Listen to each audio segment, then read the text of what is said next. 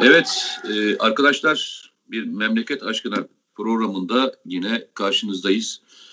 E, çok teşekkür ediyoruz. Yine e, erkenden gelen birçok arkadaşımız var e, sohbet için buraya. E, ilk gelen arkadaşımızdan da başlayalım. Ben ta, saati söyleyeyim. 11.24'te selam vermiş arkadaşımız Ali Kır. Nedim. Yani o ne ya? O ne kardeşim? Daha ben yoldayım yani. işte böyle. Bravo Ali. Dinleyicilerimiz böyle. E, izleyicilerimiz de öyle. Alkan Büyükbağ, Mustafa Gülen, Ahmet Polat, Arife E, Atilla Tokaç, Hava Dudu Akan, Ali Kır, Ali, e, ondan sonra Eyüp Alemdar, Eyüp Şahin, Ahmet Polat, Halil Göl, Gülgönül, Eyüp Şahin, Ahmet, Ahmet, Mertcan Aksoy, Mehmet Kaçar. Baya böyle gidiyor yani. Davut Tekeli. Bunlar daha 11.42'ler yani. Ben sana öyle söyleyeyim yani. Daha başlamadan burada olan arkadaşlar hepsine selamlar diliyorum arkadaşlar. Merhabalar. Aleyküm selam. Selamun aleyküm diyen arkadaşlarımıza da. Evet Nedim Şener. Ee, hızlı bir hafta oldu. Hızlı bir şekilde başladık.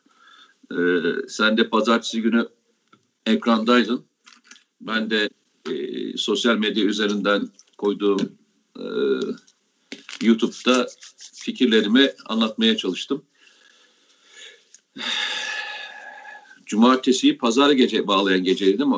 Yaşanan evet, o. Evet, evet. Yani şey. Tam da ertesi gün kızımın e, sınava gireceği şey erkenden de e, şey yapmıştık, kapatmıştık. Evet. E, Pazar günü Milli Savunma Üniversitesi'nin şeyi evet. vardı ya e, ha, ona... sınavları vardı merkezi ha. silsem. Çok şükür iyi yani gayet iyi. E, ondan sonra iyi bir merkezisine şey oldu, iyi bir eleme şey şey var onun. Sorular da şey. İnşallah bütün öğrenciler için hayırlı olsun. Ondan Hadi sonra. Ee, bizde ben de hani akşam bir şey görmemiştim. Sabahleyin e, çocuğu okula e, yani sınava bıraktım geldim. Baktım ortalık hakikaten karışmış yani çünkü hani kız sınava girecek falan diye erkenden yani sosyal medyadan falan televizyon izlemekten bile çekilmiştim. Hani uykusu kaçmasın çocuğun falan diye. Ondan sonra ertesi gün e, çocuğu bırakıp geldikten sonra ondan sonra gördüm yani ne olduğunu. Hadi bakalım o zaman başlayalım. Ee, dün televizyondaydın. Ee, evet. Şey günü, pazartesi günü televizyondaydın. Evet, evet. Ee, dinlemeyen arkadaşlar olabilir. Ee, bu e, ben muhtıra deyimini kullanmak istemiyorum. Yani bir bildiri deyimini kullanayım. Çünkü bunun e, ne olduğunun kararını yargı verecek. Yargı vermeden de hani e, ben o tabirle sorayım. Bu açıklama, bildiriyi sen ne okuyorsun, ne anlıyorsun, e, nasıl bir okuma yapmak, doğru bir okuma yapmak gerekiyor. Şimdi e, 20, 27 Nisan e, 27 Nisan'da e, yani 2007 tarihinde yine benzer içerikte kaygılar belirten bir basın açıklaması yayınlanmıştı. Nereden? Genelkurmay Başkanlığı internet sitesinden. Adı evet. üzerinde basın açıklaması yazıyordu. Kim tarafından kaleme alınmıştı? İki yıl sonra e, bizzat kendi ağzından duyduk. Genelkurmay Başkanı Yaşar Büyükanıt rahmetli e, yazmış işte ülkeyle ilgili kaygılarını ama asıl hedefinde Hatta, e, hedef diye geçti. Efendim? E, zaten yaptığı da e-muhtıra diye tarihimize geçti. E işte ama şöyle e, kendisi bu bir basın açıklaması dedi. Hatta Cumhurbaşkanı Erdoğan da biz bunu e, Genelkurmay'ın görüşü olarak kabul ediyoruz. Muhtar olarak kabul etmiyoruz dedi. Nitekim soruşturma konusu dahi olmadı. E, eğer böyle bir kıyaslama yapmak gerekirse eğer o muhtıra değilse ki muhtıra siyasi tarihe de böyle geçti. İsterseniz ya, bütün sözcüklere bakın. Ben yanlış mı hatırlıyorum şey e, özür dileyerek e, bir ekleme yapayım. Ben mi yanlış hatırlıyorum? Sanki o e-muhtıra yayınlandığında hükümet o zaman başbakandı. E, evet, Erdoğan. Sine'yi millete gidip gitmeme tartışması aşılmamış mıydı? Ben mi yanlış hatırlıyorum? E, tabii şey oldu seçime gidildi zaten. E, ben mi yanlış hatırlıyorum? Yani evet, seçime gidildi. Sine'yi millete değil de seçime gidildi. Hani e, şeyden Anayasa değişti. Diyordu.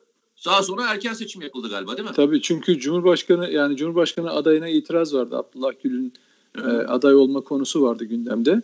E, ve ona itiraz vardı. Dolayısıyla hani e, işte özde değil, sözde sözde değil, özde layık falan filan gibi bir takım şeyler vardı. E, tartışmalar vardı o zaman da. Neyse e, tartışmamız o, o içeri içeri değil. Yani, hükümet öyle çok da e, onu böyle basitçe algılamadı anlamında. Yo yo yo. Çok hani, çok ciddi. Ya şey Tayyip Erdoğan bunu bu şey yapmadı diye muhtıra olarak algılamadı diye Ve çok o gün vardı. O günün şartlarında o günün şartlarında e, AKP yönetimi ben Cemil Çiçek'in açıklamalarını da biliyorum. işte Başbakan'ın açıklamalarını da biliyoruz. Hepimiz hatırlıyoruz. Belki şu, şu anda genç olan arkadaşlar bu günleri yaşamadığı için hatırlamıyor. Siyasi tarih okuması da yoksa eğer bilmemesi normal. Ama ciddi şey yaptı, tepki göstermişlerdi. Bu ama siyasi kadro olarak tepki göstermişlerdi. Fakat bugün durum farklı. Bu emekli generaller, emekli amiraller veya benzeri kişiler e, bir şeyi atlıyorlar. Arada bir 15 Temmuz yaşandı. Artık 15 e, Temmuz yaşandı. hani o bildiride son bildiride işte e, Türkiye beka sorunu bunalım falan filan işte FETÖ tecrübesi yaşanmıştır. Yok. Türk milleti FETÖ tecrübesini de yaşadı. Kanıyla da 15 Temmuz gecesi o tecrübeye karşı çok ciddi bir direniş gösterdi. Eksik olan şu. Bu emekli amiraller dahil olmak üzere birçok kesim 15 Temmuz yaşanmamış gibi davranıyorlar. Bu toplumun e, ruhunun içine işlemiş. Sizin o tarafta olmayabilir. O taraf bunu tiyatro görmüş olabilir. Öyle olduğunu zannettikleri için hatalara düşüyorlar. Ama 15 Temmuz yaşanmamış gibi değerlendirilemez bu olaylar. Hı hı. Yani emekli amirallerin de dikkat çekmeye çalıştığı FETÖ ve 15 Temmuz meselesi. Eğer bunu gerçekten sindirmiş olsanız o 15 Temmuz'a karşı verilen mücadeleyi gerçekten özümsemiş olsanız, onu iliklerinizde hissetmiş olsanız sözün sözün millete ait olduğunu anlardınız.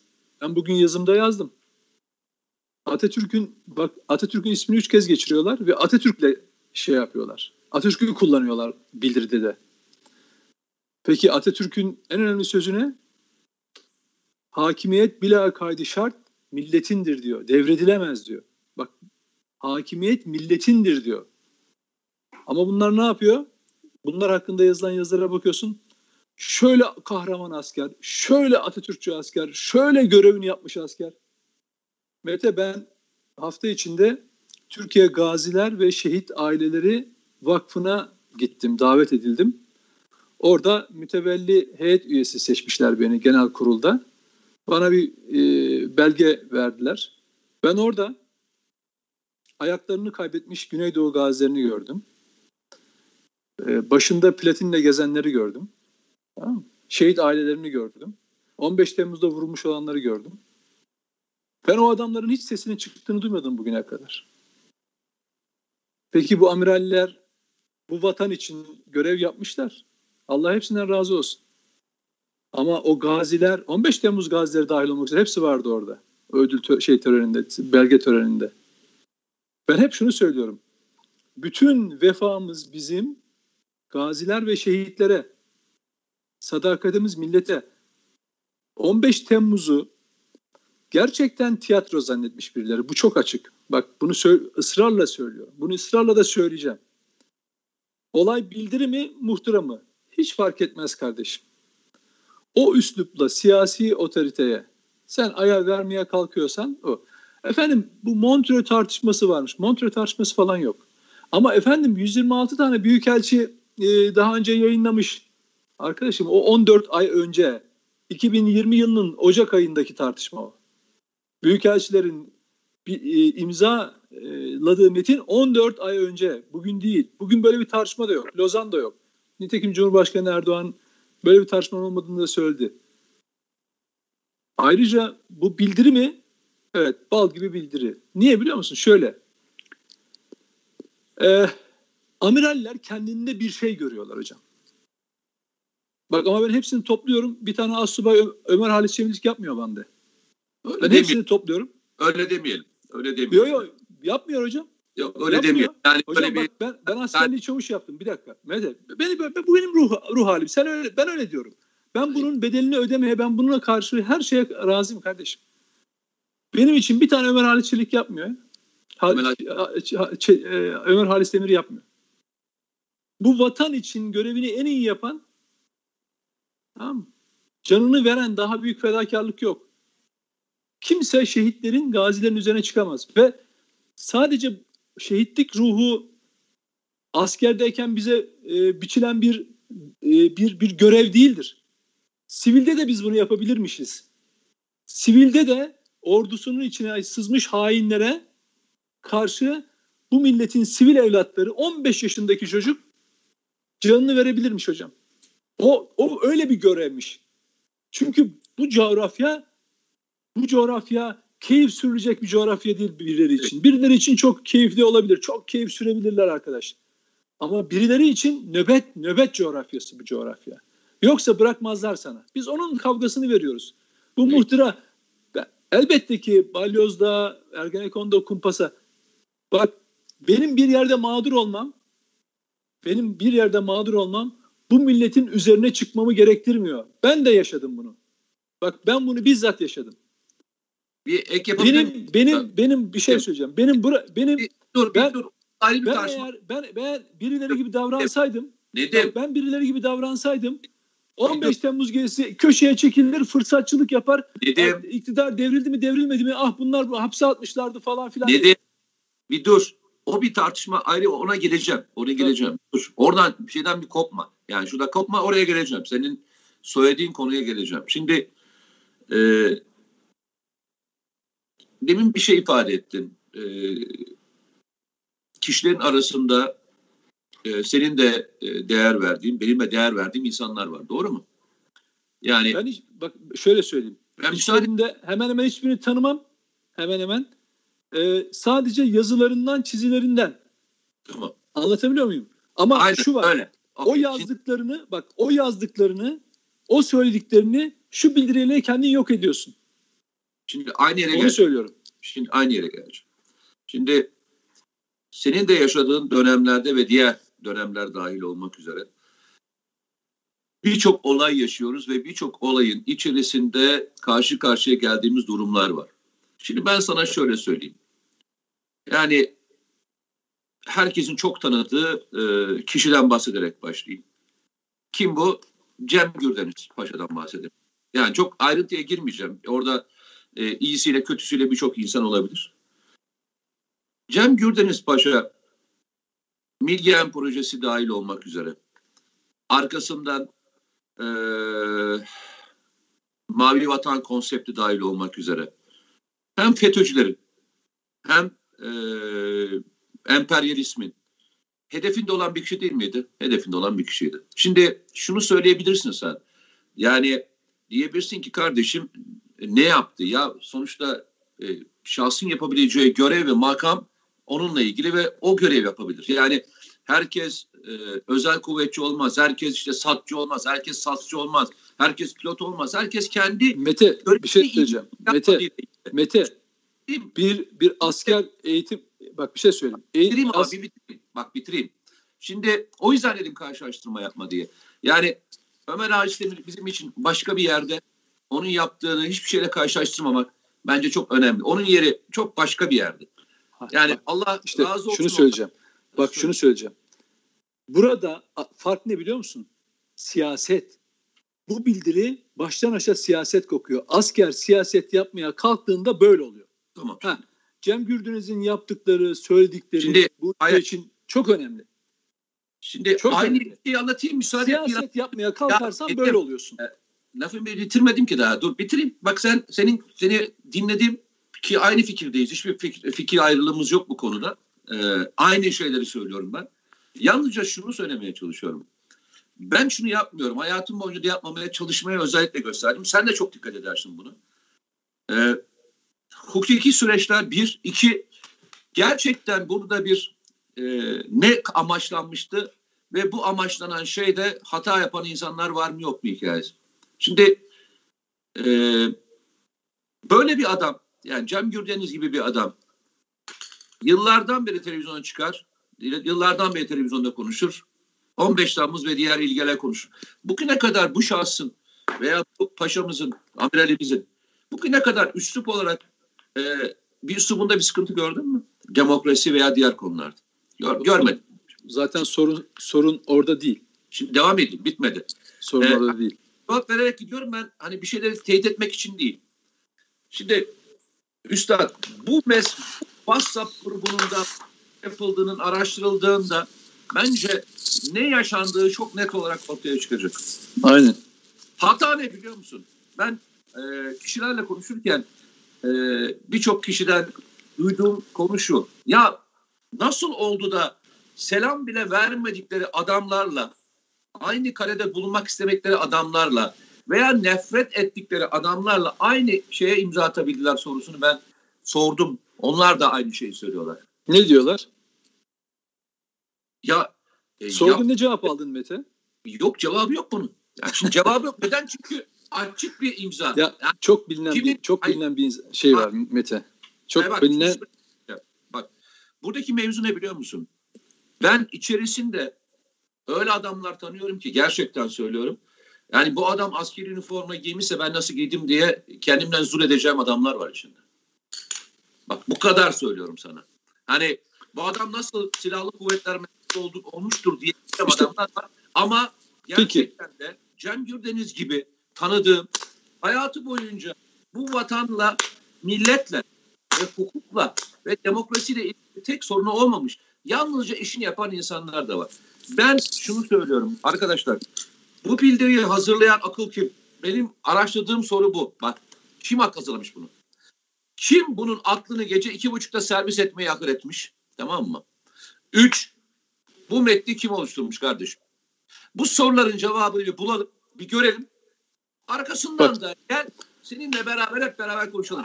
Ben toptancı yapıyla, bak toptancı yapıyla bu 103 tane kişinin tamamını aynı kazana atıp e, aynı kazanda pişirilmesi taraftarı değilim ben bu kadar söylüyorum. O zaman Mete bak ara, yani, soru, cevabını aradığın şey sorunun senin de e, cevap arıyorsun bir soruya. Arıyorum, o zaman ben arıyorum. Nasıl oldu o da zaman, böyle bir hatanın içine düştüler? O kadar söylüyorum. Bak, Hata diyorum bak. Kardeşim. Doğru değil diyorum. Bunu, bunun, tamam. Bunun doğru bunu, olduğunu savunacak bunun, kişi olmadığını düşünüyorum. Bunun cevabını, bunun cevabını çıkar. O insanlar verir. Nitekim Gerçekten Celal, veriyorlar işte. Celal, ya cevap der ki avukat aracılığıyla kardeşim ben öyle değildi. Ben hatta benim önüme gelen metin bu değildi. Hatta ben o saatte yayınlanacağını söylemişler. Ertesi gün bunu onlar söyleyecekler. İşte Ama bak Celal Ülgen, Celal Ülgen avukat Ergenekon Balyoz'da avukatlık yapmış bir kişidir. Hı Bir hakikati dillendirdi. Ama bu hakikat verilen ifadeler üzerinden değil.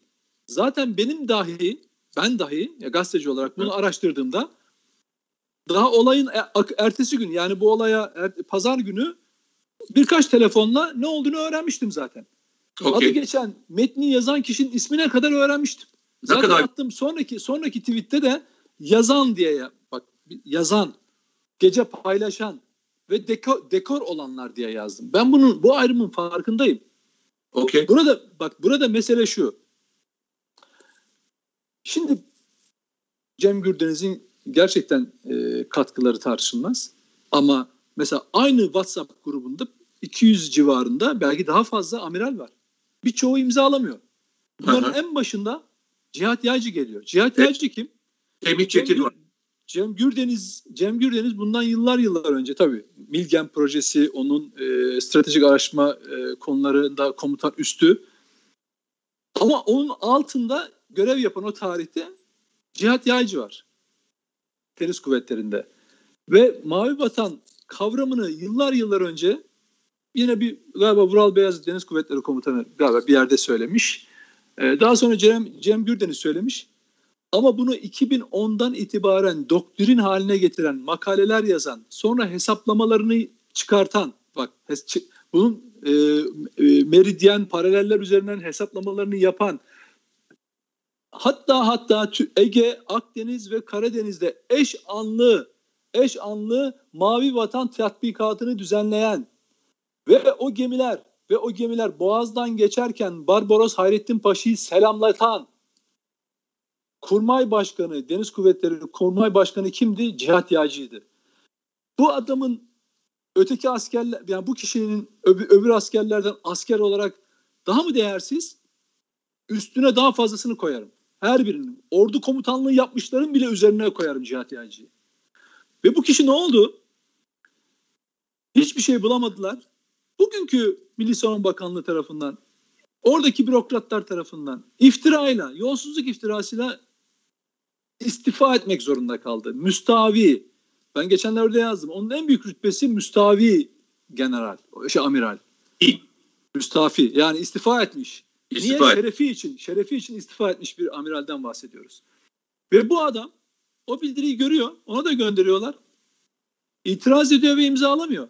Sadece birisinin içlerinden bir tanesinin o grupta ya Cihat Bey sen e, bildiğim kadarıyla Türk Silahlı Kuvvetleri'nin geleneklerine şuna buna bağlılıkta hiç kimseden eksik kalmazsın. Sen işte bak Lozan, Montreux konusunda görüşlerini de biliyoruz. Yani sen nasıl bir yurtsever olduğunu, çalışkan bir insan olduğunu biliyoruz. Neye itiraz ediyorsun? Acaba benim göremediğim ne var burada? diye niye sormuyorlar? Niye sormuyorlar biliyor musun? Çünkü işin içine siyaset katıyorlar kardeşim. Burada bu bildiri bu bildiri diyorsun ya ya cevabını arıyorum diyorsun.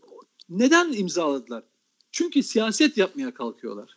Çünkü olmayan bir tartışma üzerinden Atatürk'ü de kullanarak ve beka ve bunalım falan diyor. Ya Türkiye Türkiye en büyük beka bunalım sürecini 15 Temmuz gecesi yaşadı. ve ve bak dönüyorum dolaşıyorum ben buna geliyorum. O günlerde buradaki bildirdeki o imzaları olanlar ne yaptılar Allah aşkına? Hatta bir tanesi ordu komutanıydı. Gece boyunca dolaştı dolaştı. Nerede olduğunu ordu kimse komutanı, bilmiyor. Komutanı değil donanma komutanı. Donanma komutanı. Şey Bostanoğlu şey do, Bostanoğlu neydi? O da var galiba değil mi? Yanlış biliyorum. Yani benim bildiğim kadar yani ordu komutanlığı yok. Yani donanma komutanlığı ve şey var. Deniz Kuvvetleri Komutanlığı var. Deniz Kuvvetleri Komutanı değil miydi Bülent Bostanoğlu? Hayır ordu komutan dediği için söylüyorum. Ordu yok ha. Tamam. O işte yani o, o şekilde ben di, di, bilmediğim için askerliği. Yok yok hayır Çok, ben düzelt çavuş çavuş Eleş, kara, karacı bir çavuşum ben yani. yok hayır düzelt. evet. evet. Yani o gece millet bak küçük çocuklar direnirken ortalarda gezinen çıkıp bir açıklama dahi yapmaktan imtina eden insanlardan bahsediyoruz. Bu insanların FETÖ'nün hedefi olduğu, emperyalizmin hedefi olduğu çok açık. Yurtseverlikleriyle çok açık. Ama siyaset yapmaya kalktığında bu oluyor. Bazen biliyor musun? Evet hepimiz yurtseveriz. Hiç kimsenin vatan sevgisinden şüphemiz yok. Ama öyle bir kullanılırsın ki o senin sorduğun soru gündeme gelir. Nasıl oluyor da ya Türkiye'nin güneyinde PKK, YPG devlet kursun çünkü onlarla ilk onlarla komşu olmak daha iyi ya diyen adamla asker demiyorum ona ben. Asker bile demiyorum. Bunu söyleyecek tiniyetteki bir adam. O giydiğin üniformadaki silah arkadaşlarını şehit etmiş. Bir terörist grupla komşu olmayı yahu ben çavuşum çavuş çavuş yaptım. Bedenimle ruhumla girerim dağıtırım öyle bir yeri. Adam oturmuş pis bir siyaset yapıyor kardeşim. Diyor ki orada diyor PKK, YPG'le layık onlar diyor. Onlarla şey olmak. Senin dediğin gibi ben gazeteciyim. Sen de e, yıllarca yazarlık yaptın. Bugün güvenlik konusunda. Senin önüne bir sürü imza metni gelmedi mi Mete? Bir sürü geliyor. Bir sürü dernek geliyor. Birçok grup tabii, geliyor. Tabii. Birçok konuda. Hem de birçok konuda. Ben kendim yazmadığım hiçbir metne imza atmadım. Bu gazetecilerin de içinde oldu. Yani şöyle benim için o kadar kolaydı ki, o kadar lüks ve konforlu bir alandı ki bu alan. Hani memlekette demokrat, aydın, solcu bilmem ne falan filan diyen adamlar zamanında metinler gönderiyorlar tamam mı? Tek yapacağın şey oraya yazmak. Harf sırasında da isminin olduğunu görülmesi. Aa ne kadar demokrat, aa, ne kadar aydın. İşte bak kimlerle ismi yan yana gelmiş. Ama ben 15 Temmuz öncesi o bildirilere imza atanları da biliyorum. FETÖ'cüler, Emre Uslu ile yan yana gelen gazeteciler de biliyorum. Aynı bildiride. Güya ifade özgürlüğü savunuyorlardı. Hocam bak ben gazeteciyim. Ben ülkem, sen ülkenle ilgili bir siyaset yapıyor muyuz? Ülkeyi kimin yöneteceğine ilgileniyor muyuz? Yönetimle ilgili, yönetimle ilgili eleştirimiz varsa, katkımız varsa millet adına bir iki cümle söyler. Yani şöyle o da milletin anlayacağı şekilde anladığımızı anlatmaya çalışıyoruz. Eksin ya, varsa sen tamamla. Nedim hatırla. Geçen günlerde e, bu istifalar işte cihat yaycılarla ilgili veya işte irtica konusu dahil olmak üzere. FETÖ hikayesi, kara kuvvetleri istihbarat başkanlığına getirilen şahıslarla ilgili biz hiç eleştirmiyor muyuz? Ya daha dün işte o akşam eleştiren var mı? Meteciğim Hani soruyorum daha... ya. Hani bazen diyorlar ya hiç eleştirmiyorsunuz. Ya, ya yani Meteciğim, bak ya ağzımız tutuyor mu ya? Ben ben bak şöyle söyleyeyim. Ben siyasi muhalif değilim. Ben hakikat üzerinden bir şey anlatıyorum. Ben diyorum ki bak diyorum Cumhurbaşkanı Erdoğan'a kendisini ipe götürecek askeri kadro imzalatıldı yüksek askeri şuralar, şuralarda. Ona darbe yapacak ekip yükseltildi. Ve diyorum ki 4 yıl sonra Serdar Atasoy diye bir adam FETÖ'cü getirildi. 2020 şurasında yine imzalatıldı diyorum. Bak bundan daha ağır ne olabilir ya? Bundan daha ağır ne olabilir? Başıma her şey gelebilir bu ülkede. Hiç önemli değil. Ben şunu, ben ülke, ben milletin selameti, vatanın bütünlüğü için bu ülkede adam gibi bir yönetim olsun. E, hata yapmayalım. Bak şimdi ben hep anlatıyorum Türk Silahlı Kuvvetleri ile ilgili hep bir rakam veriyorum geçen akşamda. 5600 darbeye katılmış subaya subay var. Bu 5600'ün dışında e, 15 Temmuz'dan beri hatta 2017'den itibaren ankesörlü hat operasyonları kapsamında tam 22 bin tane FETÖ'cü tespit edildi ve ihraç edildi. Ya Türk Silahlı Kuvvetleri'nin mesela sarıklı bir tane albay mı, gen, amiral mi ne var? Tamam Bu da problem. Peki siz çıkıp ya bu ordu nasıl oldu da 22 bin 27 bin tane FETÖ'cü çıktı? Hatta ben üstüne de koyuyorum bir 20 bin daha var diyorum. Ve bununla ilgili de siz amirallik yaptınız kardeşim. Amirallik yaptınız ya. Siz yükse siz oradayken bu adamlar yükseldi. Adam bak 94 çıkışlı mıymış neymiş ee, bu sarıklı amiral. Hangi komutanların yanında yükseldi gitti? Yeni mi fark ettiniz? Yani, Onu bırakın. Bu bir tane. Yani, ya bu gözden kaçabilir. Bak bu gözden kaç. Bak bu gözden kaçabilir. FETÖ'cüler şunu söyleyeceğim. FETÖ'cüler hemen yan odanızdan mesela Cem Gürdeniz'i alıp odasından götürmediler mi deniz kuvvetlerinde rütbeliyken? Siz o gün bir bildiri yayınladınız mı kardeşim? Emeklisi muazzafı. Ne yaptınız? Teslim ettiniz elinizde. Bak mesela artık FETÖ boyutundan falan konuşmayacağız hocam.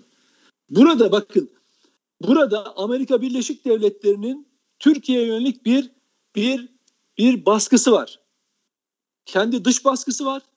Çevre ülkelerinden, kendi ülkesinden yap, yaptırımlar yoluyla, tehditler yoluyla şey var. Çevre ülkeler üzerinden ve içeride bir baskısı var. Şimdi diyorsun ya bu, bu im, nasıl imza atıldı buraya? Kim aracı oldu? Kim hazırladı? Böyle bir tartışma yokken nasıl oldu? İşi darbe marbe falan boyutundan çıkartıyorum. Ben bir Türkiye'ye yönelik bir e, kutuplaşmanın varlığı üzerinden tetiklenmeye çalışan bir kaos ortamından bahsediyorum. Mete bunu biz aylar önce seninle konuşmadık mı burada? Rent Corporation raporundan bahsetmedik mi? Bunların olacağını söylemedik mi? Evet bu olayı biz bunun böyle hazırlanacağını bilmiyoruz. Böyle olaydan bahsetmedik ama bu kutuplaşma üzerinden toplumsal fay hatlarının tetikleneceğini söylemedik mi? Ve bunun da argümanının en önemli argümanının Atatürk üzerinden bir çatışma olduğunu söylemedik mi? Ve bununla ilgili örnekleri de vermedik mi kardeşim? Hep böyle olmuyor mu? Şimdi, Şimdi neden bunu söylüyorum? Çünkü kaos, kaos, kutuplaşma üzerinden yaratılacak kaos yalan ve algıya dayalı. Ne dediler? Yönetmelikte Atatürk ismi çıkarıldı. Yönet işte derste inkılap dersi kaldırıldı. Bunlar gerçek değilmiş değil mi? İrtica kelimesi birileri dedi ki Atatürk'ün koyduğu irtica. Ya Atatürk'ün zamanında öyle bir yönetmelikte irtica kelimesi falan yok. Öyle bir yönetmelik olup olmadığını bilmiyoruz. Ama bizim elimizdeki en son belge 72, 75, 79 tarihli askeri okullara girişle ilgili yönetmelikte irtica kelimesi yok. 2001'de konmuş bu. 2001'de 28 Şubat sürecinde ve subjektif. Bunu yaparken de FETÖ'cülerin asıl kullandığı bir argüman neden? Çünkü gerçekten dinine sadık, bağlı, ibadet eden insanları ordudan uzak tutmak için kendileri de bu arada Atatürkçü maskesi takıp alabildiği kadar yürümüşler. Gelip 2016'da darbeye kalkışmış bu adamlar. Şimdi bütün bunlar toplumsal ne, Türkiye'de iki şey üzerine yapabilirsiniz. Din üzerinden çatışma yapabilirsiniz. İki etnik konularda yapabilirsiniz. Bir de Atatürk üzerinden. Bunun en canlısı, en çok taraftar bulabileceğiniz de budur. Bak en canlısı. Çünkü şimdi, niye? İktidarda muhafazakar bir e, şey var, e, parti var. Din üzerinden bu ayrışmayı kolay yapamıyorsunuz. Kullandıkları tarikat cemaatlere dahil olmak üzere, emperyalizmin kullandığı tarikat cemaatlere rağmen. E, bugün Türkiye'de Kürtlerin önemli bir kısmı merkezdeki partilere oy veriyor. HDP'nin seçmenini falan ayrı tutuyorum ben. Tamam o, o da onlar da seçim, seçim hakkını kullanıyor. Ve HDP'nin PKK ile ilişkisi artık herkes tarafından bilinen bir şey. Burayı da kaşıyamıyorsun. Çünkü öyle bir sorun da yok. Peki neyle kaşıyacaksın? Bak hocam Batı basınını lütfen iyi takip edin. O dergilere. Atatürk'ü sevdikleri için mi kapaklık yapıyorlar kardeşim? Hayır. Türkiye'deki iktidarla kavga etmek için. Onu kullanmaya kalkıyorlar. Ya Atatürk en büyük mücadeleyi Batı'ya karşı verdi. Emperyalizme karşı verdi. Ya Atatürkçü ne, olmak neden emper, anti-emperyalist olmak? Bir sakinleş. Yani Atatürkçü, Atatürkçü, Atatürkçü olmak niye anti-emperyalist olmak demektir? Buradaki ölçü şu. Çok son cümlemi söyleyeyim özür dilerim. Buradaki ölçü şu. Ben bir şey yaparken, bir şey söylerken em, FETÖ'nün işine yarıyor mu? Yani Amerika'nın işine yarıyor mu, yaramıyor mu diye bakacağım kardeşim. O bana ölçümü veriyor. İki, bu bildiride ya cihat ya cihat mamışsa bunda bir şey vardır. Bir arayayım şununla konuşayım derim değil mi? Bu kadar tanıdığım bir insan. Sağduyulu bir insan. Şimdi Nedim sen dün e, Twitter'da da paylaştın. E, Emre Uslu'nun, FETÖ'cü Emre Uslu'nun e, koyduğu tweet'i paylaştın değil mi? Tabii, tabii. Şimdi e, Üstad, e, olay şöyle. Aynı şekilde Yunanistan, Yunan, Yunanistan'da bu işin yankılarını e, takip ettin. Ve o takip sırasında ne gördük biz?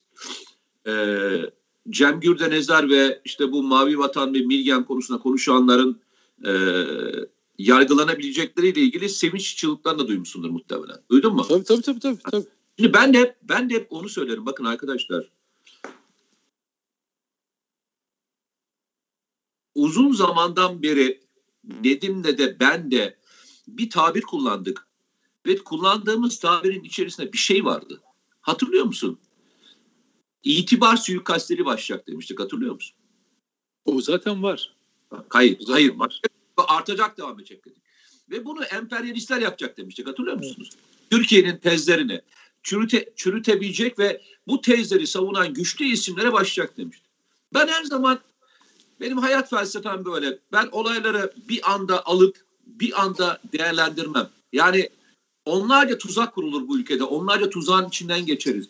Ve herkes bu tuzakları göremeyebilir. Yani anlayamayabilir. Fark edemeyebilir. Benim sana söyleyeceğim şu. Bak. Bu ülkenin e, adam harcama şansı yok. Adam harcama şansı olmadığı için de iyi ile kötüyü ayıklamakla ilgili zaman harcamayı bir boşa geçmiş zaman olarak algılamam ben. Ben o yüzden bu konuda e, tavrım çok net ve aynı şeyi söylemeye devam edeceğim. Diyorum ki arkadaş bunu kim hazırladı? Bunun arkasında nasıl bir senaryo vardı? Ve biz bu araya bu, bu, bu noktaya nasıl geldik? Yani ve bu noktayı yalnızca bu bilgi noktasıya söylemiyorum. Demin senin saydığın hatırlıyor musun? Biz seninle geç, DNN'deydik. Bu konular tartışılırken ne dedik? Bu başka bir şeyin e, başka bir şeyin e, ön hazırlıkları demiştik. Hatırlıyor musun? Hani bu devamlı e, aynı noktaya vuruyorlar demiştik. Hatırladın mı? Yani hassasiyete vuruyorlar. Ne Milli Savunma Üniversitesi, ne irtica kelimesi, ne Atatürk. Bakın dedik bunların hiçbiri boşuna değil. Yani bu kadar yalan üretmek için çarbana sarf edilen çabanın bir amacı olmalı demiştik. Hatırlıyor musun? Yani niye ben bugün oturup da sabahleyin e, Atatürk ve inkılap dersleri kaldırdı diye bir e, şey yayınlamıyorum. Yani bir şey söylemiyorum. Ama birileri bunu yap, yapıp ısrarla bunu yazıyorsa bunun bir ötesinde amaçladığı bir şey vardır. Yani bundan tek başına bir şey elde etmez. Bu kadar birikiminle bir sonra yapacağı hamle için birikim elde eder. Metni oku. Öyle metni oku. Metni içine geçen bölümlerin birçoğu bunlarla ilgili değil mi? Mont Montre. Yani Türkiye'de Montreux kaldırılsın diyen kimse var mı? Yani Cumhurbaşkanı dahil olmak üzere var mı kimse kaldırılsın? Yok. Yok hayır. Yok. Tartışma nasıl başladı? Tartışmanın başlama şekline bak. Tabii. Yayılmasına bak. Ve o zamandan beri birçok insana sor. Ben sana söyleyeyim. Birçok kişi şunu düşünüyordur. Montreux kaldırılacak. Çünkü dönen Tabii. hikaye buradan başlıyor abi. Tabii. Yani ısrarla söylediğimiz şey şu. Sen de ısrarla diyorsun. Diyorsun ki yalanın alıcısı zaten hazır duruyorsun. Ya şöyle mi? Tabii. E, o zaman arkadaş ben de diyorum ki bu yalan merkezleriyle uğraşmak ve bu merkeze kapılan, bu girdapına kapılanlarla mı uğraşacağız? Yoksa bu yalan merkezlerini bulmak ve bunları deşifre et- etmekle mi uğraşacağız? Şeyle başlayacağız. Alet olmamakla. Yalana Tamam. alet olmamakla. Ben sana söyleyeyim. Yalan olacak. Bak yalan olacak. Birileri söyleyecek. Sen ben başka birileri de bunu öyle olmadığını anlatacak. Ama asıl önemlisi olan şu. Yalana alet olmayacağız. Yani şöyle. Korona aşısı geldi. Çok yakınımızdaki insanlar bunun ücretsiz olacağını bakanlık yetkililer açıklamış. Açıkladılar. Hemen sosyal medyada işte paralıymış. Bana telefon aç. Öyle diyorsunuz ama paralıymış. Ya Allah Allah yanlış mı anladım ama ben açıyorum tekrar bakanlığa böyle bir şey. Hayır ya ücretsiz gidip olabilirler falan filan. Şimdi anladın mı? Yani buna inanmaya ve bunu içselleştirmeye hazır şey e, bir toplum bir kutuplaşmış bir yapı var. Ne yapacağız? Biz buna alet olmayacağız. Şimdi Çünkü sen ben- alet o yani alet olanlar varlığını sürdürdüğü müddetçe Hı hı. müddetçe bunlar bu yalandan vazgeçmiyor. Ben hep şunu söylüyorum. Yalan ilişkisi, sosyal medyada yalan ilişkisi her yalanın bir müşterisi vardır yeter ki işine yarasın. Yani yalan odağı var. Bir de yalana müşteri olan var. Zira işine yarıyor ya önemli değil. Onu binlerce kez paylaşsınlar. On binlerce kez pay- Ama hakikat önüne düştüğü zaman hiçbir şey yok. Şimdi olaya böyle bakılmaz. Olaya şu- şu- şunu öğreneceğiz Mete. Bak o AKP'nin geçmişe dönük siyasi çizgisine bak. Siyasi çizgisine bak. Bugün izlediği politikayla alakası var mı? Yok. Yok. Ama 15 Temmuz onlara da bir siyaset gösterdi. Millete dönük siyaseti, millete, millete. Avrupa Birlikçilik, açılımcılık, efendim e, liberal süreçleri, liberalleşme, muhafazakar demokrat falan filan bir sürü şey. AKP tabanına sorsan bundan 10-15 yıl önceki siyasette bugünkünün alakası var mı? Yok. Ama ne oldu? Bak 15 Temmuz olmamış gibi davranamaz. Ne AKP, ne MHP, ne sen, ne ben, ne emeklisi, ne muazzafı fark etmez. Artık bak şeyi sosyal medyada ben sonra geceden hani gösterilen tepkilere de baktığım zaman gerçekten e, şey yaptım, gurur duydum. Ya dedim ki evet e, 15 Temmuz'un şey ruhu yaşıyor. Bak 15 Temmuz'un ruhu yaşıyor. Çünkü insanlar kendi iradesine saygı duyulmasını istiyor. Yarın iktidar değişir. Yine halkın bir çoğunluğu bir başka yönetimi getirir. O gün de göreceksiniz halk iradesi diyeceğiz yine. O gün de bir başkası eğer buna müdahale etmeye kalkarsa buna emeklisi muazzafı. Ee, evet tapu müdürü askeri fark etmez. Dur ya. Herkes bu ülke için çalıştı kardeşim. Adam diyor ki ben vergi verdim ya. Vergi verdim. O da bu ülke için çabadır. Sen amiral olmuşsun. Bak devlet sana lojmanlarını, korumalarını, şoförlerini veriyor. Gayet de güzel maaşını da veriyor. E sen ne yapıyorsun? siyaset yapmaya kalkıyorsun. Devlet adamlığını unutup da siyaset yapmaya kalkarsan siyasetçi muamelesi görürsün. Hem toplumdan hem de siyasetçilerden. O yüzden Meral Akşener bile ne yaptı? Hani biraz e, kelime şey olabilir, zevzeklik falan işte boş konuşma falan gibi değerlendirdi. CHP bile CHP bile buna şey ha, ilginç tarafı da şu. Mesela içlerinde parti üyesi olanlar var. E çok güzel. Bu insanlar madem parti üyeleri ve bu konuda kaygıları var. Gidip genel başkanlarla görüşseler ya ne güzel. Deseler ki Montreux, Lozan, Kanal İstanbul, Sarıklı, Al- e, Amiral, efendim e, yönetmelikler, ordumuzun durumu, Atatürk ilkeleri falan bu konuda biz bakın e, sizi ziyarete geldik. Ben de bu partinin üyesiyim. O, o askerler çünkü parti üyesiymiş. Bir partinin üyesiymiş. Gayet iyi bir şey. Olabilir. Bu onu hani o partiyle iltisak bu bildiriyi o partiyle iltisaklamak için söylemiyorum. Yani madem hani siyasi bir misyonun da var götür o bütün tartışmaları parti merkezinde üyesizsin ya. Seni dinlemeyecek kimi dinleyecek? Emekli amiralsin kardeşim. Ülkenle ilgili kaygılarını belirtiyorsun. Seni dinlemeyecek kim dinleyecek? Hele hele böyle bir işte arkamda da 100 tane amiralin imzası var. Bakın Türkiye e, Montreux konusunda şöyle bir riskle karşı karşı. Götür gayet hiç kimse bir şey söyler mi ona? Cem Bey'in, diğer Kadir Bey'in birçok konuda biz televizyonlarda aynı programlara katıldığımız oldu yan yana ya bu şey ek, ekran üzerinden. Ve ben gurur duydum dedim ki bakın bir zamanlar şeyde e, bu ülkenin bu hukuk hukuku tarafından mağdur edilmiş insanlar bu ülkenin haklarını koruyorlar diye gurur duydum ya. Gerçekten ve bak bugün onlar konuşuyorlar dedim yani. Bugün onlar konuşuyorlar. Sözüne itibar edilir insanlar. O, o çizgide kalsana. ben şimdi ben şimdi bak bütün o süreçleri ben kendim yaşadım. Sadece ve sadece bir gazeteci öldürülmüş. Onun hakkını aramak için bir muhabir olarak bir şey çaba harcadım. Başıma gelmeyen kalmadı. O süre, daha sonra tehdit süreçlerini de yaşadım. Davalar, davalar, tehditleri de yaşadım. 15 Temmuz'a geldi ama ben yine haddimi bilerek, bak haddimi bilerek hiçbir şey talep etmedim. Hiçbir şey. Bazı şeyler var biliyor musun? 15 e, Temmuz'da e, konusu açıldığı zaman bazı gruplar, yapılar, cemaatler falan tar- diyoruz ki devletin içine bir FETÖ gitti, bin FETÖ geldi falan dediği zaman Ali Köse Bey, Marmara İlahiyat'ın dekanı tepki gösterdiler. Sizin o işte tarikat cemaat dedikleriniz 15 Temmuz gecesi şeye çıktılar. Pardon bir dakika. Koca milletin, milyonlarca insanın direnişini yok sayacaksın. Ee, bir cemaatin, bir grubunun sokağa çıkmış olmasını sanki vatan kurtaran aslan muamelesi çekmemizi bekleyeceksin. Arkadaş hep ben mi bilirim. Ben bir gazeteciyim. Ben ne yaptıysam ben sana hep söyledim. Özelde de söyledim. Kendim karar verdim.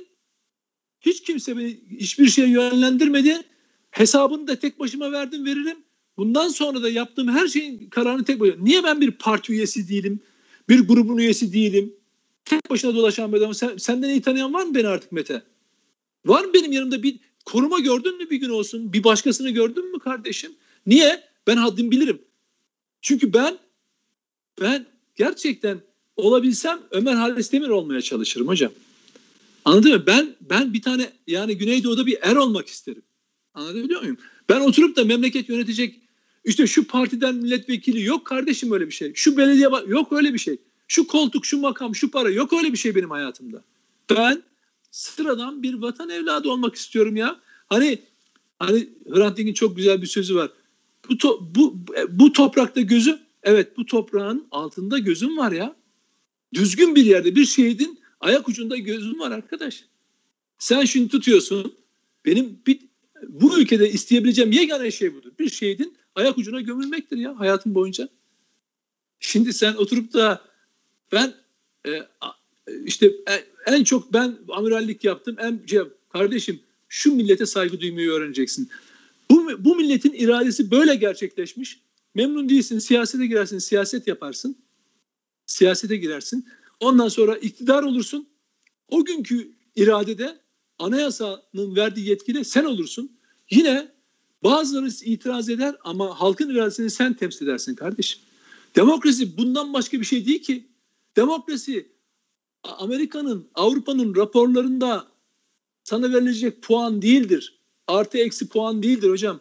Demokrasi kendi milletinin iradesine saygı duymaktır. Tekrar ediyorum en başa dönüyorum. Gerçekten e, e bir parti 15 Temmuz için kontrollü darbe demişti. Hatta yandaşları tiyatro falan demişti. Hala bunu savunanlar da ve düşünenler de var. Ve kötü olan şu. E, bu amiraller e, işte TSK'nın yaşadığı acı tecrübeler, FETÖ falan filan derken ve gerçekten 15 Temmuz yaşanmamış gibi davranıyorlar. Anlıyorum ki onlar 15 Temmuz'u içselleştirmemişler. 15 Temmuz'u gerçekten sadece AKP'nin meselesi olarak görmüşler. Yok kardeşim bak diyorum tekrar. 15 Temmuz öncesi kanlı bıçaklı olan AKP ile MHP ve tabanlarını yan yana getiren birbir hatta bu, bu nedenden dolayı da MHP partinin yarısını da kaybetti değil mi? Gitti İyi Parti diye bir parti kuruldu. Sırf bundan dolayı. AKP ile yakın oldu diye. 15 Temmuz sonrası. Aynen tabanın şeyi budur. Yani AKP ile MHP yan, o, e, yan yana gelince bir grup aldı bir başka parti kurdu. Başka motivasyonlar olabilir. Ben ben tabandan bahsediyorum. Bak bu riske bu, bu buna rağmen oturdu bu iki parti kanlı bıçaklı olan parti denmedik laf bırakmamış olan partiler yan yana geldi. Toplum bir araya geldi. Onun için bir seçim yapıldı. Seçim sonuç anayasa değiştirildi. Seçim sonuçları ortaya çıktı. Ve bu milletin iradesi. Peki kardeşim sen 100, 100, 104 tane hangi milletin iradesiyle bunu yazıyorsun? Yet, kim verdi sana bu yetkiyi? Bak yine söylüyorum. ifade özgürlüğü mü? Arkadaş ifade edilecek bir düşünce olur. Onu özgürce kullanırsın. Olmayan bir tartışmayı sırf kamuoyunda kutuplaşma üzerinden kaosu tetiklemek için gündeme getirmenin ne anlamı var? Sana böyle bir görev mi verildi? Sana böyle bir görev mi verildi? olmayan yönetmelik değişikliklerini oraya koyup da orduda böyle bir gidişattan rahatsızız var. Bir dakika ya. Türk Silahlı Kuvvetleri ile hatta FETÖ'yle mücadele konusunda benim bizzat yazılarım işte deminden dedim ya Cumhurbaşkanı Erdoğan'a şunu imzalattılar getirdiler 2020'de bunu imzalattılar. Bir insan kendini ipe götürecek ekibi bile bile imzalar mı? Ona bir güvendiği için birilerini imzaladı tamam mı? Ve bununla ilgili de eleştiriyi de yaptım. Ama buna rağmen memleketin memleket bak ben oturup da bakanlığı, hükümeti ya da Türkiye üzerine yönetici değilim ki. Ben sözümü söyledim, kenara çekildim. Ne olursa olsun başıma taş düşerse de razıyım ama ben sözümü söyledim. Ben oturup da bugün mesela FETÖ'yle mücadele konusunda bir sürü aksaklığı yazıyoruz. İşte geçen İzmir'de 94 tanesini serbest bıraktı hakimler. Sonra 33'ünü tutukladılar. Dedi ki hukuk içinde bunun da şeyi vardır. Bir yandan diyoruz ki bak kuvvet komutanlıkları, MİT, emniyet, savcılıklar bu konuda çok çalışıyor ama mahkemelerde bu duyarlılık yok falan filan diyoruz. Oturup da onu oradan alın bunu göremedim. Mesela bazı var öyle gazeteciler. Devlet adına konuşuyormuş gibi alın götürün yapın kesin işte böyle olacaktır şöyle olacaktır şu şöyle. Öyle bir yetkim yok benim. Ben sadece fotoğrafı çekiyorum toplumun önüne koyuyorum. Bundan ister toplum ister idareci ister kimse yararlanır yararlanmaz. İster beni de eleştirebilir hiç problem değil. Ama ben sadece bu milletin duygularına tercüman olmak istiyorum. O yüzden bu programını başlarken de sizin sesiniz olmaya çalışacağız dedik. Yani memleket aşkına konuşacağız dedik. Başka bir şey aşkına değil. Eğer bir gün bizi bir başka makamda, bir makam aracında, bir koltukta, bir rütbede görürseniz o zaman deyin ki yok arkadaş senin aşkın memleket değilmiş. Sen başka bir şeyin peşindeymişsin dersiniz. Ya böyle yaşayıp böyle ölmek istiyoruz. Baba ya bir de sana bu devletin verdiği imkanlarla senden çok çok daha fazla fedakarlık yapmış insanlara rağmen seni her gördüğü yerde komutanım çeken insanların fedakarlığını bir tarafa bırakacaksın. Emekli olmuşsun, oturuyorsun Türk milleti adına. Ya dön Atatürk'e bir bak bakalım ya. Egemenlik kayıtsız şartsız milletindir dediği zaman var ya insanın içi Türk ürperiyor be kardeşim. İç, insanın içi ürperiyor. Biraz ona dönüp bakacaklar. Yani millet adına bir şey söyleyeceksen bu milletle bir yeni, ben öyle yeni dönem eski dönem falan değil 15 Temmuz yaşanmamış gibi bakamazsın kardeşim. Bu bugün iktidar iktidarla ilgisi de yok. Toplumla ilgisi var. Ben geçen gün Ahmet Hakan'ın programında da söyledim. Ya siz farkında değilsiniz. Birileri uyuyor olabilir. Ama bir millet uyumuyor kardeşim. Uyumuyor. Nereden ne gelecek diye bekliyor. Gece yarısı sen bildiri koymuşsun. Zannediyorsun ki millet uyuyor. Meğer kıyamet o gece kopmuş zaten. Ertesi sabah ne olduğunu uyandıklarında imzacılar da gördüler. Hemen efendim biz sadece imza attık görmedik metni ya da gördük ama işte bilmem ne yapmadık. Bu saatte yayınlanacağı bilmedik diye çevirmeler başladı. Ya çıktı ki evet kardeşim ben siyaset yaptım bedeli de budur. Bunu ya söyle. Şimdi göreceğiz ifadelerde ne olduğunu. Ben bu insanlar suçludur, suçsuzdur diye yargıya bırakıyorum. O benim işim değil. Ben gözlemlediğimi söylüyorum. Ben bir de şu var. Eğer şeyse bunu savunanlar varsa aynı bildiri çıksın kendisi yazsın imzalasın. Ha adamlar şurada mağdur burada bilmem ne olmuş. Ya arkadaş hepimiz mağdur olduk. Ama biz mağdur olup da mesela sana bir örnek vereceğim. Fethullahçı terör örgütüyle ilgili gerçekten mağdur olmuş bir kamu görevlisi var eski ve emniyet yapılanması ile ilgili hemen hemen ilk kitaplardan birini yazmıştır. Çok o, o müthiştir yani o şeyi serüveni. 90'lı yıllardan bahsediyorum. Son yazdığı kitapta ne oldu biliyor musun? Ne koydu? Hangi belgeyi koydu? FETÖ'cü MIT imamı tarafından hazırlanan Adil Öksüz'ün MIT elemanı olduğuna dair sahte dokümanı. Niye koydu biliyor musun? Siyaset yapmaya kalktığı için. Kötü bir insan olduğu için, FETÖ'cü olduğu için değil. Kullandıkları için. Aynı dokümanlar yani MIT elemanı e, şeyin e, Adil Öksüz'ün MIT elemanı olduğuna dair belgeler e, bir CHP Genel Başkanı'na gidiyor, bir Aytun Çıra'ya gidiyor, bir de bunlara geliyor. Zaten sosyal medyada paylaşılıyor. Deniz bir şey diye bir hesap tarafından. Ben gözlerimle okudum. MIT imamının MIT imamının basına da yansıyan bölümleri de vardı. MIT imamının bu dökümanın FETÖ tarafından hazırlandığını, hangi hesap Hakan Bayrakçı isminde bir hesap tarafından paylaşıldığını, Adil Öksüz'ün MIT elemanı e, olduğunun çünkü darbede bir Fethullahçı ne işe yarıyor? Ne şey ne, ne yapıyor? Cemaate bir şekilde anlatmaları lazım. Fethullahçılara, te, FETÖ'cülere tabana bir şey göster anlatmaları lazım. Ha MIT, MIT elemanıymış deyince bunun kontrollü darbe olduğunu şey yapıyorlardı. Niye CHP'ler bunu sahiplendiler o zaman? İşte bundan dolayı. Kim yazdı bunu? Bunun kitabına kim koydu? FETÖ ile mücadele konusunda ilk bayrağı açanlardan bir kamu görevlisi ya. Eski kitabında. Son kitabında bu. Ben sordum ona ya dedim ki nasıl yaptınız ya bunu? Sosyal medyadan tartıştık.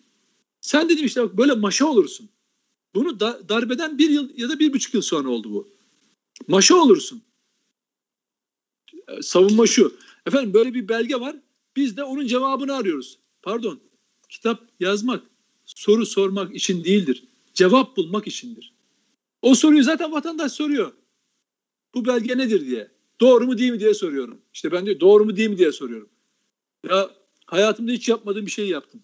Her meslek grubundan haber kaynağım var. Her şeyi sordum insanlara. Her bakanlıkları aradım, müsteşar. Yani ilk defa MIT basın müşavirliğini aradım. Ya dedim kardeşim bak biz bu 15 Temmuz'a kontrol darbe diyorlar. Adil Öksüz'ün de MIT elemanı olduğuna dair bir döküman var. Böyle kitaplarda yer alıyor. Şunun doğrusu nedir? Eğer öyleyse bu gerçekten kontrol darbe de şeyin tezini destekler. Çünkü MIT elemanıysa o grubu da yönlendiren MIT elemanı olduğuna göre bu darbenin kontrollerine dair en önemli nişane şey ö, ö, ö, olaylardan bir tanesidir. Adamlar oturdular tek tek tek hangi dokümandan hangi imzanın hangi e, ibarenin o belgeye yerleştirildiğini e, parafların hangi dokümandan copy paste yapıldığını ve o dokümanın sahte doküman üretildiğini dair bir açıklama gönderdiler ve ben gazetede yazdım ilk defa hayatımda ya böyle bir şey olur mu? Şimdi ben kitap yazıyorsam eğer yazmışsam bunu koyacaksam yazmadan önce bunu zaten sorarım. Ve bunu şöyle yazarım. Yine o belgeyi koyarım ama FETÖ'nün nasıl çalıştığını, sinsi çalıştığının örneği olarak koyarım. Algı yaratmak için koymam kardeşim. Dolayısıyla kimin nerede nasıl kullanılacağını bir gün hepimizin başına gelebilir.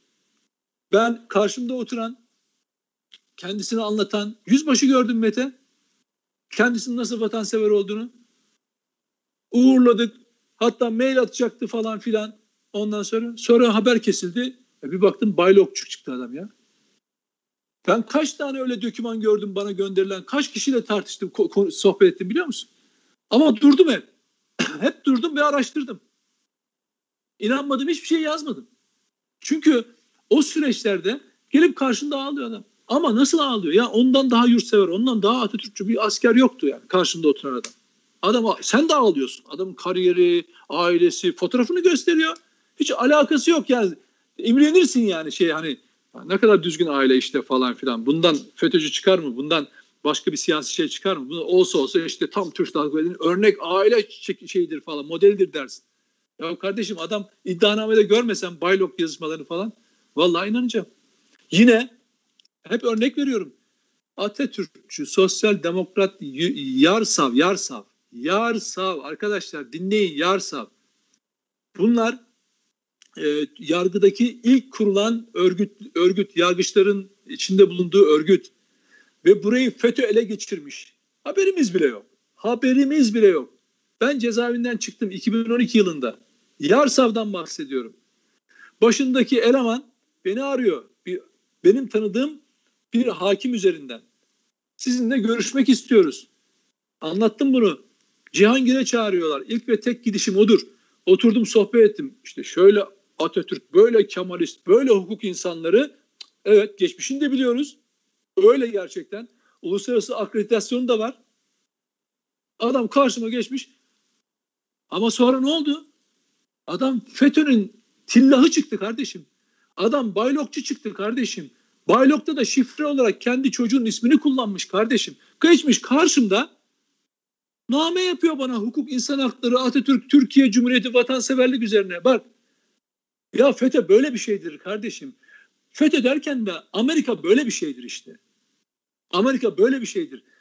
Kuzeyinizden saldırır, güneyinizden de saldırır. Doğunuzdan da saldırır, yer altından da saldırır, yer üstünden de saldırır. Emperyalizm böyle çalışır. Böyle çalışır. Bunun çaresi yok. Bunun bir tek çaresi var. Bastığın toprağa sadece referansın bastığın toprak olacak ve hiçbir çıkarda gözün olmayacak. Ve dolayısıyla seni alet olarak kullanır. Niye ya, kullanamıyorlar beni? Bizi niye kullanamıyorlar? Ama diğerlerinin e, çünkü şöyle siz açıklamalar mesela Cihat Yağcı'yı niye kullanamıyorlar? O daha az mı kurmaydı? Daha az kurmay mıydı bu adam? Çünkü niye biliyor musun? Uğradığı haksızlığa rağmen Mete görevini yapmaktan çünkü odaklandığı konu var. Diyor ki denizlerdeki menfaatimiz, ulusal bütünlüğümüz ve Fethullahçı Amerika'nın e, istihbarat örgütü Fethullahçı terör örgütü. Bak kendini bununla fiksersen hata yapmazsın. Ama eğer birileri senin dediğin gibi ya siz aslında şöylesiniz, aslansınız, kaplansınız, siyasi motivasyon verdiği zaman ucunuzun nereden çıkacağını bilmezsiniz. Muhalif, birçok muhalifi, birçok gazeteci dahil olmak üzere FETÖ'nün kullandığını bilmiyor muyuz? Dökümanları onlara verdiğini bilmiyor muyuz? Ben biliyorum. Gazeteciyim diye dolaşıyorlar. Bir yerlerden belge bulduk, görüntü bulduk, video bulduk falan filan. Yani o haberler öyle uçarak gelmiş onlara. Öyle mi? Bilmiyor muyuz onun kaynağının neresi olduğunu? Biliyoruz. Niye? Diyor ki ya nasıl olsa bu adamın bu malzemeye ihtiyacı var kardeşim diyor. Peki bana gelmedi mi? Bana da geldi. Ya memleket bütün yönetim kadrosunun neredeyse baylokçu olduğuna dair baylokçu olduğuna dair bayağı devlet denetleme kurulu anketli falan filan belgeler geldi gece yarısı. Şimdi ama kimler var? Yani kimler var? Yazışmalar var falan filan. Böyle ciddi ciddi hazırlanmışlar falan. Baylok, baylok. İşte hassasiyetimiz var ya. Baylok, FETÖ falan filan. Tek yaptığım şey var. Açıp kurma sormak. Böyle bir doküman hazırladınız mı diye. Yok dediği zaman hepsi çöp. Peki bir başka muhalif gazeteci ne yaptı? Televizyoncu çıktı. Bir bakan dedi, kadın bakan dedi. Baylok yazışmaları var dedi. Gördüm dedi. Ne oldu sonunda? iftiradan, yalandan ceza aldı. Bir de bunu işte bu ülkede ifade özgürlüğü yok. İşte bak gazeteci olarak ben ceza aldım, bana ceza verdiler. Ya kardeşim yalan haber yaptın, yalan haber. Ben o gazeteci için desem ki baylok yazışmaları var diye beni mahkemeye vermez mi? Onun itibarına laf söylesem ya da birisi söylese mahkemeye vermez mi? Bak hani dersin ki bu adam hani FETÖ'yle ne alakası Alır seni kullanır kardeşim. O yüzden söyledim. Hani FETÖ'nün siyasi ayağı FETÖ kim FETÖ'cü? Kardeşim FETÖ'nün işine işi, işine yarayan bir şey yapmayacaksın. Ben kendimle ilgili hatırlar mısın o e, e, TV Net'te konuştuğumuz o programda söylemiştim. Mesele FETÖ olunca ben kendimden bile şüphe ederim. Hangi boyutuyla? Acaba sözümde, davranışımda onlara yarayan bir şey var mı? Bu bu sana, ona, buna yani bildiğimiz insanlara yarayıp yaramaması ilgisi yok. Yani bir siyasi kuruma yarayıp yaramaması, devlet kuruma yarayıp yaramaması ilgisi yok. FETÖ'ye yarıyor mu, yaramıyor mu? Bak FETÖ çok özel. Çünkü Amerika öyle, FETÖ öyle. Buna yarıyor ya yaramıyor mu diye bakarım olaya. O zaman kendime çeki düzen veririm. Ben diyorum ki konu FETÖ olunca benden de şüphe edeceksiniz. Herkesten şüphe edeceksiniz. Kimi nasıl kullandığını ne bileceksiniz. Adam çünkü sana ben FETÖ'cüyüm diye gelmiyor ki kardeşim. Sana bilmem ne kurumundan geliyor. Bilmem ne siyasetinden geliyor. Bilmem ne vakfından geliyor. O yüzden söylüyorum. Dikkat edecek herkes. Kimseyi uyarmıyorum. Kendi, ben yurttaş olarak söylüyorum.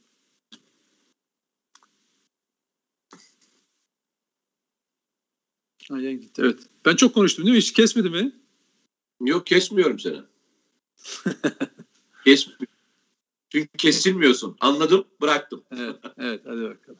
Hiç sorun değil. Ee, bence bütünlük olarak anlattığın için de kesecek bir şey yok. Yani söyleyecek de çok fazla bir şey yok. Evet.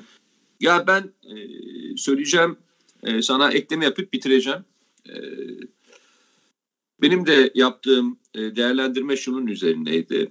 Hatırlarsan geçen gün de seninle beraber konuşurken de e, anlattığım sorunun ben de hala cevabını bekliyorum. Latif Erdoğan değil mi? Latif Erdoğan Akit Gazetesi'nde bir yazı yazdı.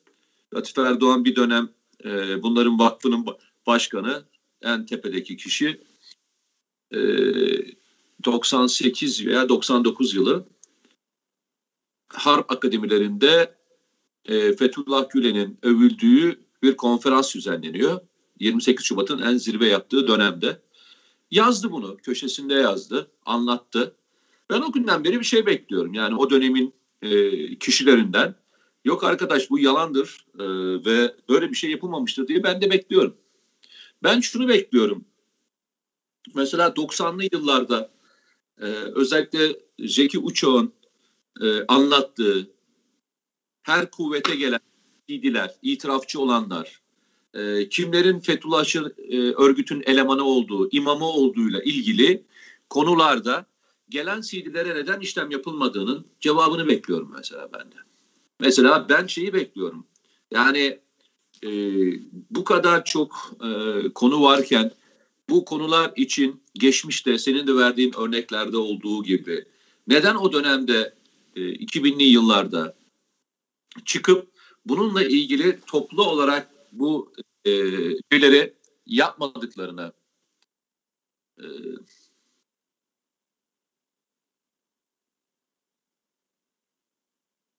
e, Nedim duyuyor musun? Duyuyorum, duyuyorum.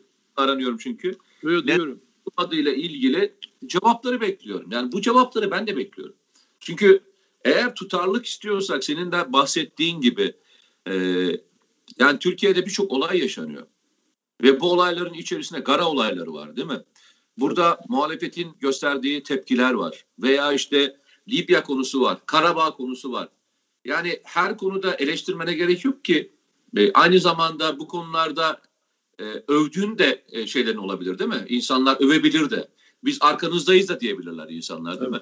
Neden hani bu konularda bu kadar sessiz kalınıp kalındığıyla ilgili ben de sorular soruyorum. Yani e, bir insan siyasetten uzak kalmak istemeyebilir. Siyaset yapmak haktır. Ama e, o zaman adınızı koyacaksınız. Adınızı koyacaksınız. Diyeceksiniz ki ben siyaset yapıyorum. Biz de sizi o zaman siyasetçi olarak dinleyeceğiz. Yok eğer e, siyaset ötesi kendinizi konumlandırıyorsanız o zaman iyi de iyi, kötüye de kötü diyeceksiniz. Yapılanları birbirinden ayırt etmeyi bileceksiniz. Üstüne üstlük şunu da yapacaksınız. Eğer siyaset ötesiyseniz, örnek vereyim, e, Atatürk'ün partisinde bir şeyler oluyorsa o zaman da müdahale olacaksınız. Değil mi? Veya e, yani bek yani bekleyebilir miyiz? Hani yani şunu ben hani insanlar yani şu soruyu sorabilirim. Hani yani o FETÖ meselesi, darbe meselesi ya da kaos e, bunalım meselesi dile getiriyorsan evet 15 Temmuz'la ilgili bir şey söylemeliydin. Çünkü çok önemli bir beka günüydü o gün.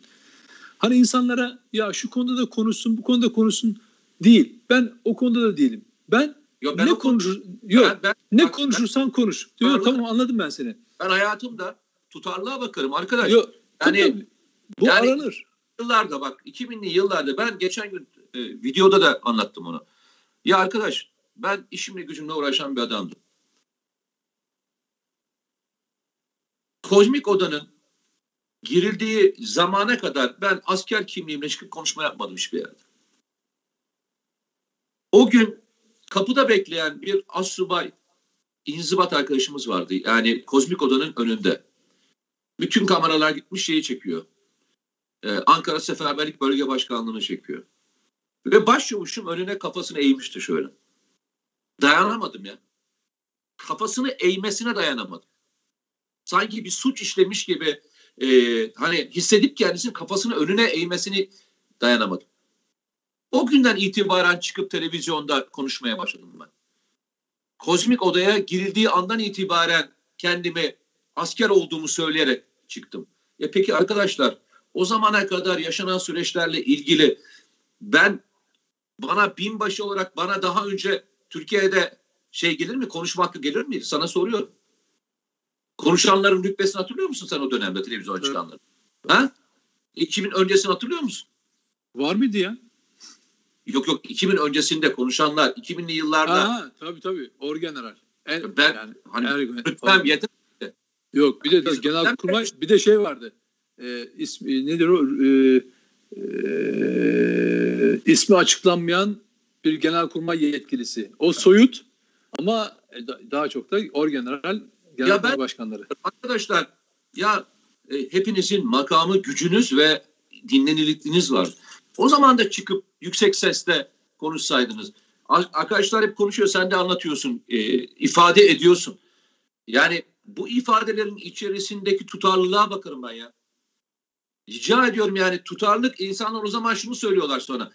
Adam o zaman da konuşmuştu, şimdi de konuşuyor. Adam bunu da yapmıştı, bunu da söylemişti deyip siyaset ötesi bir yere koyuyorsun.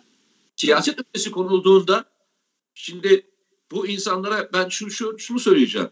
Türkiye'de bir gece yarısı iki buçukta 104 tane eski amiralin e, açıklaması ne algılanacağını bekliyordunuz? Sorum sorumu. Ne algılanacağını bekliyordunuz? Yani ne algılanabilir ki? Gece, Hayır, gece Mete gece değil de gece Yok, değil de gündüz yapsalar ne olacak ya? Hayır. Hayır. hayır ben olay olayın olayı söylüyorum. Yani tabii, tabii. vaka bu.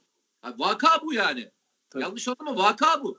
Tabii. Şimdi e, hani olanı varken olmuşu konuşmuyorum, olacağı konuşmuyorum. Olmuşu bu. Ne algılanacağını zannediyordunuz arkadaşlar? Nasıl Tabii. algılanacağını zannediyordunuz? Tabii. Ne kadar hani desem onun için, ben bir şey söyledim, onu yaptım desem de ne algılanacak?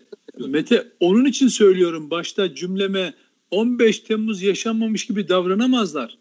Davranırlarsa toplumun cevabı bu olur. Siyasetin, hukukun cevabı bu olur.